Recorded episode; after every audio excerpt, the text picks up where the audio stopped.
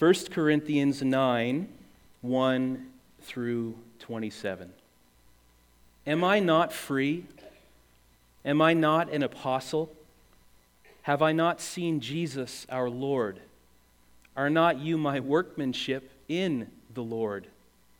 If to others I am not an apostle, at least I am to you, for you are the seal of my apostleship in the Lord. This is my defense to those who would examine me. Do we not have the right to eat and drink? Do we not have the right to take along a believing wife, as do the other apostles and the brothers of the Lord and Cephas? Or is it only Barnabas and I who have no right to refrain from working for a living? Who serves as a soldier at his own expense? Who plants a vineyard without eating any of its fruit? Or who tends a flock without getting some of the milk? Do I say these things on human authority? Does not the law say the same? For it is written in the law of Moses, You shall not muzzle an ox when it treads out the grain. Is it for the oxen that God is concerned? Does he not certainly speak for our sake? It was written for our sake because the plowman should plow in hope and the thresher thresh in hope of sharing in the crop. If we have sown spiritual things among you, is it too much if we reap material things from you? If others share this rightful claim on you, do we, do not we even more? Nevertheless, we have not made use of this right, but we endure anything rather than put an obstacle in the way of the gospel of Christ. Do you not know that those who are employed in the temple service get their food from the temple, and those who serve at the altar share in the sacrificial offerings? In the same way, the Lord commanded that those who proclaim the gospel should get their living from the gospel. But I have made no use of any of these rights, nor am I writing these things to secure any such provision. For I would rather die than have anyone deprive me of my ground for boasting. For if I preach the gospel, that gives me no ground for boasting. For necessity is laid upon me. Woe to me if I do not preach the gospel. For if I do this of my own will, I have a reward, but if not of my own will, I am still entrusted with a stewardship. What then is my reward? That in my preaching I may present the gospel free of charge, so as not to make full use of my right in the gospel. For though I am free from all, I have made myself a servant to all that I might win more of them. To the Jews I became as a Jew in order to win Jews. To those under the law I became as one under the law, though not being myself under the law, that I might win those under the law. To those outside the law I became as one outside the law, not being outside the law of God, but under the law of Christ, that I might win those outside the law. To the weak I became weak, that I might win the weak. I have become all things to all people, that by all means I might save some. I do it for the sake of the gospel, that I may share with them in its blessings. Do you not know that in a race all runners run, but only one receives the prize? So run that you may obtain it. Every athlete exercises self control in all things. They do it to receive perishable wealth, but we an imperishable. So I do not run aimlessly. I do not box as one beating the air, but I discipline my body and keep it under control, lest after preaching to others, I myself should be disqualified. May God richly bless the reading of his word this morning. 20 years ago, now retired anchor man, anchor person, Tom Brokaw wrote a book in which he coined the phrase, the greatest generation. Brokaw was referring to those born between 1901 and 1924, those who'd lived through the Great Depression and served during the Second World War. This term, greatest generation, came about because it was this group that suffered through a damaging, prolonged economic downturn, and then, on the heels of this, volunteered en masse to run into harm's way. Many of these people lived with nothing and then gave everything. And it was this selflessness that inspired Brokaw as he wrote. I was born in 1984. And that makes me a millennial. On the older end of the millennial age spectrum, but a millennial nonetheless. Now, we millennials have not been looked upon with the same kind of adulation and respect as those from the greatest generation. In fact, in many of the articles, blogs, books that I've read, the millennial generation, my generation, has been referred to as the entitled generation. Amen. Who said amen? I guess we could probably end right there, couldn't we? this comprised of 20 and 30 somethings who've rarely been told no and who've con- been conditioned to believe that they are the center of their world. Now, whether this is an overgeneralization or not, I think we can all agree that entitlement can be a damaging thing. If left unchecked, it can remove thankfulness entirely from the equation and instead replace it with expectation. What we receive becomes our due, as opposed to what we receive is a gift of God. As we come to chapter 9 of 1 Corinthians, we see this creeping entitlement within the church community as they question Paul and his leadership. So, in the time that we have today, I want, to, I want us to take note of three key things from this passage. Firstly, I want us to take note of the sense of entitlement coming from the Corinthian church. We need to see it. We need to feel it. We need to experience it together as we study. We need to understand its roots. Secondly, I want us to take note of the Apostle Paul's response. Because in the midst of dealing with this group of baby Christians who clearly feel as though their needs are not being met. He showcases not an attitude of entitlement, but rather a servant heart. And flowing from this, rather incredibly, a desire to teach those who would question his gifts. And thirdly, we'll compare these two views. And what I want us to see here is that the entitlement of the Corinthians and the servant leadership of Paul are the end result, the fruit, if you will, of the way in which each views the world. That very simply, for the Corinthians, it starts and finishes with them. Whereas for the Apostle Paul, it starts with Christ and finishes with Christ that we would see this truth and that we would go about squashing entitlement wherever it might show itself in our lives by the power of the Holy Spirit.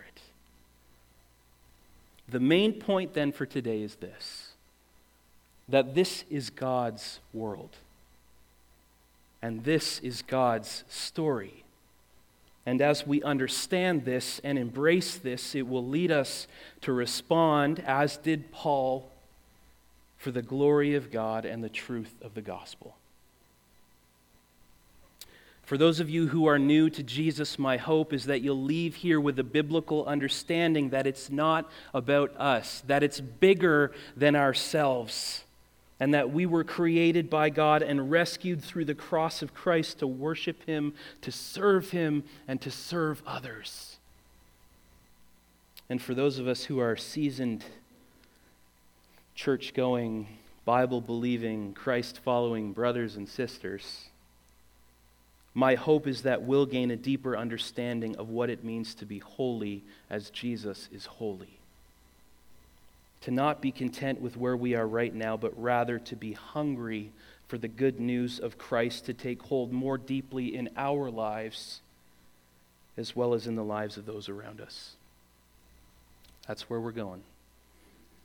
Let's take a moment to pray. Gracious Father, we thank you for this time. We thank you for, again, these moments that you've given us to meet, to study your word together. We pray that you would speak to us this morning in a powerful way. We pray that you would increase as we decrease. We thank you. In Christ's name we pray. Amen. Are you with me? Firstly, a little bit about the Corinthian church and that creeping entitlement.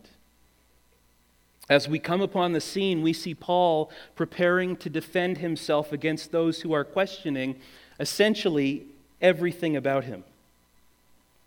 Again, 1 Corinthians 9 1 through 3 says this Am I not free? Am I not an apostle? Have I not seen Jesus our Lord? Are not you my workmanship in the Lord? If to others I am not an apostle, at least I am to you, for you are the seal of my apostleship in the Lord. This is my defense to those who would examine me. So, things that we see here straight away the Corinthians are asking all sorts of questions about Paul his validity as an apostle, his leadership capabilities and credentials, his ministry motives, his evangelism methods. All of these things are coming into question. And on top of that, it would seem as though they're attempting to brush aside the role that Paul played in bringing them the gospel in the first place. Are you not my workmanship in the Lord? Paul asks rhetorically. Why are the Corinthians asking these questions of Paul? To put it bluntly, they're trying to work Paul out of the equation. And Paul certainly feels the pressure of this situation. We see that in verse 3, he goes as far as to use legal terms to color this exchange. He says, This is my defense to those who would examine me. Paul feels in these moments as though he's been put on trial, placed on the stand, and cross examined. And it's here that we get a firsthand look at this entitlement of the Corinthians. They feel as though they are entitled to their type of leader, the type of leader that they envisioned and assumed would be provided to them. Their view is narrow, it's based on what they think will work it's based on how they think a leader should act and preach and teach and evangelize and conduct themselves in a public setting. It's based on a response to the secular culture that they see around them. That those people over there have an amazing leader that does all of those things well. And so that's what we want. That's what we need. That's what we desire. And most importantly, the Corinthian view is void of the life and truth of the Spirit of God because it rejects the call that God has placed on the life of the Apostle Paul as a church planter, as a missionary, and as a leader of the early Christians. Stephen Um, within his commentary on 1 Corinthians, says this What the Corinthians want is a strong, articulate, impressive, showy, culturally acceptable leader. Now, what does culturally acceptable mean? We know from history that leaders who rose to the top of ancient structures did so because more often than not, they had a masterful way with words thoughts, opinions. They could work a crowd. They appealed to a wide swath of people. They had a message that was new or exciting or experimental, pushing the envelope and drawing people in with their musings. They were the rock stars of the ancient world, if you will. Um continues The Corinthian church wants to identify with someone like this someone who is well known, someone who can go toe to toe with the philosophers in town, these rock stars. And the reality is, from what we read of the Apostle Paul, he wasn't necessarily showy or flashy, and because of this, many within the church wanted him removed. And as we continue on, we see a specific issue concerning money, in that the Corinthians were upset by the fact that Paul wouldn't take their money. And again, you know, just to give you a little bit of context, popular philosophers and teachers and public speakers and orators, they made their living from money that was given to them by their hearers, their fan clubs, if you will. As their message resonated with an audience, as they gained a larger following, they got paid. And you can see how this would become a little bit tricky, mainly because the money and the other perks often caused this relational debt that these public figures owed their supporters because of the way that they'd paid them and sheltered them and fed them. And so often, what you would have is this undercurrent of influence coming from those who felt as though these men owed them something. And the Corinthians, influenced, I'm sure, by what they had seen and experienced, were most likely under the assumption that their leader, i.e., Paul, would operate in much the same way, perhaps even conceding values, beliefs, structures, until he was molded into the type of leader with which they could work. So again, we see this sense of entitlement coloring the Corinthians' desires and motives and actions. They are clearly at the center of their own story.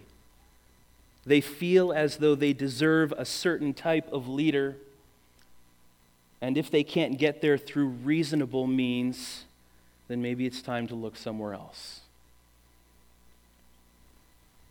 Next, we read of Paul's response.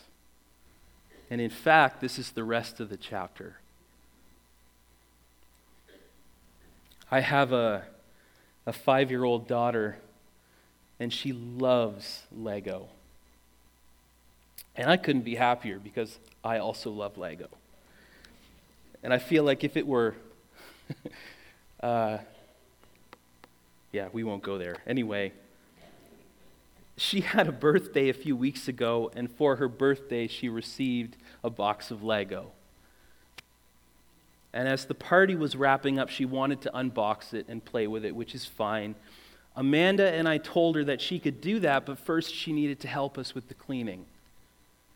And in that moment, she looked at us as only a five year old who knows everything can do. And she said, But that's my Lego, and I want to open it now. What I wanted to say at this point was this Are you serious right now? In all of your wisdom, you think you're the one that's entitled to this box of Lego. Okay, then let's work this through. Let's take the logic train, if you will, to its inevitable conclusion. I drove to the store. I paid for the Lego with my money. I drove it home. Ergo, if anybody in this room is entitled to the Lego, it's not the five year old lawyer standing in the corner.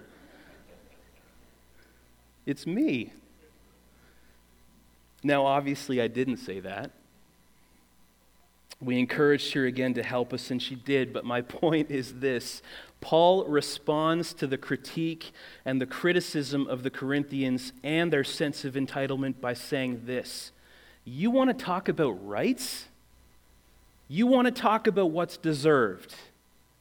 Okay, let's work this through.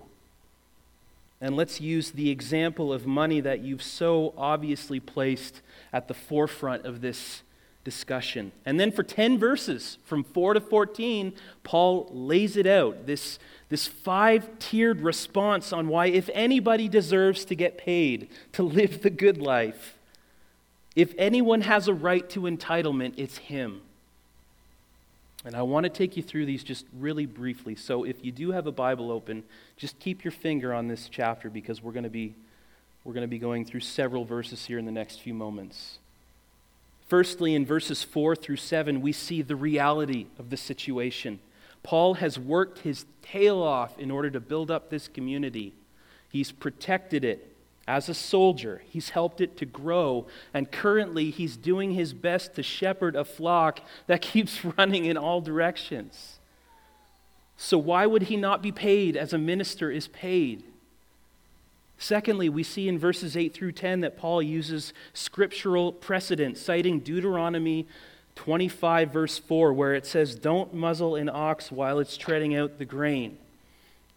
This is a command of mercy, but it's meant to show that laborers, even the non human kind, are allowed basic comforts as well as remuneration for their work. Thirdly, in verses 11 and 12, we see that Paul is appealing to straight up common sense. He says, If we have sown spiritual seed among you, is it too much if we reap a material harvest from you? If others have this right of support from you, shouldn't we have it all the more?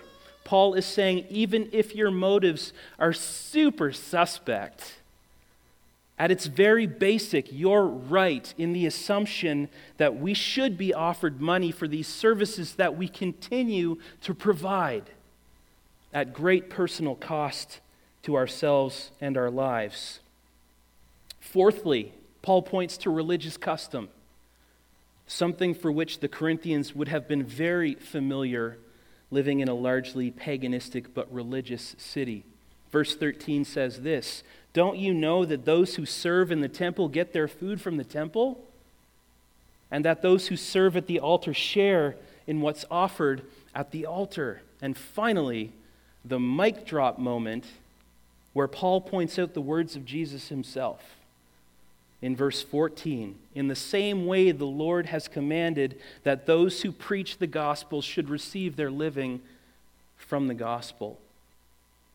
Paul does all of this Firstly, to show that money is not about leverage, that it's a right with no strings attached based on all of these precedents. But more importantly, and this is the hinge, he does all of this to highlight that for him, it's not about being entitled to something. It's not about getting his due. It's not about cashing checks. And it certainly isn't about holding court with some kind of weird fan club. He says all of this, goes through all of this, takes the time to illustrate all of this in order to highlight the fact that for him, what trumps all of this is the idea of being faithful to the calling that God has placed on his life. That it's not about him. We read in verse 16 For when I preach the gospel, I cannot boast, since I am compelled to preach. Woe to me if I don't preach the gospel. He's not going to take the money. He was never going to take the money. He doesn't say that receiving payment for a job well done is a bad thing. On the contrary, he quotes Jesus to reinforce the fact that money for work is an honorable thing. But for him, the calling is clear and compelling. The Lord's commands are succinct, and his mission, motives, and path are clear. His role is to be a servant to all without leaving a footprint. To those who know the saving work of Jesus, he's called to encourage and to hold accountable and to teach and to guide and to shepherd. And to those who don't know the Lord, Paul is called to lay down his freedoms in order to develop relationships and work within various cultural settings for the sake of the gospel. We see this played out in verses 19 through 23. It says this For though I am free from all, I have made myself a servant to all, that I might win more of them. To a Jew, I became a Jew in order to win Jews. To those under the law, I became as one under the law, though not myself being under the law, that I might win those under the law. To those outside the law, I became as one outside the law, not being outside the law of God, but under the law of Christ, that I might win those outside the law. To the weak, I became weak, that I might win the weak. I have become all things to all people, that by all means I might save some. And here's the calling again I do it all for the sake of the gospel, that I might share in its blessings. Again, Paul ends by emphasizing the calling of God in his life. Paul isn't doing this because Paul thinks it's a good idea. He's not doing this because he thinks it might benefit him in some humanistic, temporary way. Paul is doing this because this is what the Lord requires of him at this moment in history for the sake of the gospel. And so, what we see here in this chapter is a clear contrast. The Corinthians are viewing the world through a lens of it's all about me. They're concerned about themselves, what they want, how they look, how they're perceived, and I'm sure there's a, there's a very large part of them that's quite scared. What if we don't measure up? What if our church fails?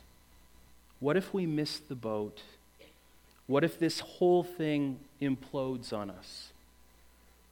Paul, on the other hand, in the midst of this defense regarding money and ministry freedoms, is attempting to show this community what it means to view the world through a lens of Christ, following the Jesus example of servanthood, trust for provision, and faithfulness. Friends, to move away from a world in which we are the center is a massive paradigm shift. It flies in the face of most of what we see around us that it's about us, that the now is all that matters, and that our actions and reactions have to come from what we're feeling, sensing, desiring. And so I can see why the Corinthians would be struggling to understand and embrace this shift. I struggle with this, and I've heard this message my whole life. Nevertheless, it should be clear to us that these two views are incompatible. They have nothing in common other than the paper that they're written on. A worldview that begins with the self says, This is what's owed to me. This is why it's owed to me and this is when I want it. And a worldview based on the saving love of Christ says, What I'm owed because of sin is death. What I've been freely given because of Christ is life. And because of this, I'm going to love God and I'm going to love on others and I'm going to serve them just as Jesus first served me until the day that I walk from this life into the next no strings attached. Keep in mind here, and this is crucial, this is crucial, that Paul never asks us to be like him. Rather, he implores the Corinthians and us to exalt Christ. It's not about Paul. It's never been about Paul. It will never be about Paul. It's all about Christ. All of us are somewhere on our journey of faith. Many of us have made the decision to become Christians, and many of, the, many of us, I'm sure, uh, haven't. The biblical reality is squashing entitlement begins with the recognition that we are not our own, that we were bought with a price.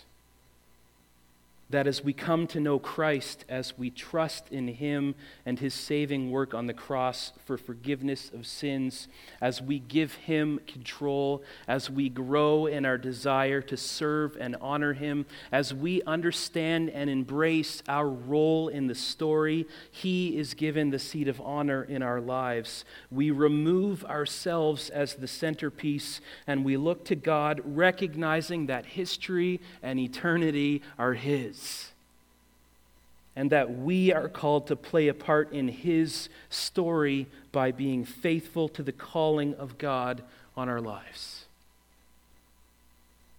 Paul sacrificed much for the sake of the gospel. He sacrificed his finances, his personal life, his freedom as he saw fit, his body and his mind, verse 27 that he might honor God and exalt Christ.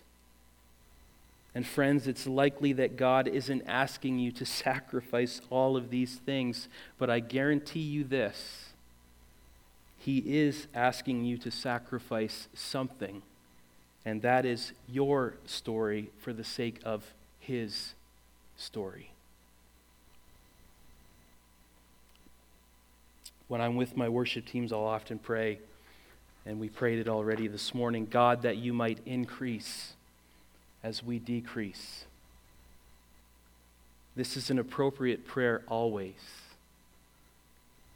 But may it be on our hearts and minds today as we leave this place that He might increase as we decrease, that we might have the proper God honoring, Christ exalting perspective and that our lives might flow from this point into a life of worship and service. Worship team, I want you to come. We sang this song last week that in closing, I'd like for us to sing again. It's a song called All Glory Be to Christ.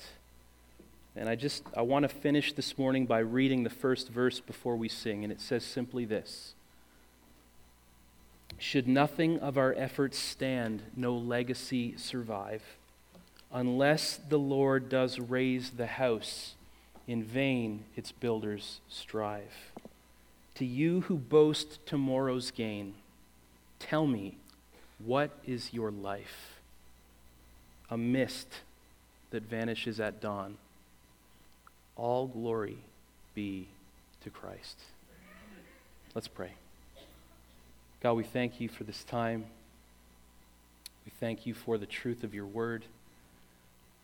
And very simply, may you be glorified in this place and in our hearts as we go. And for those who don't know you, I pray that in these moments you would be continuing to reveal to them how much you love them, how much you want a relationship with them. And may we have the courage to proclaim this great truth now and always.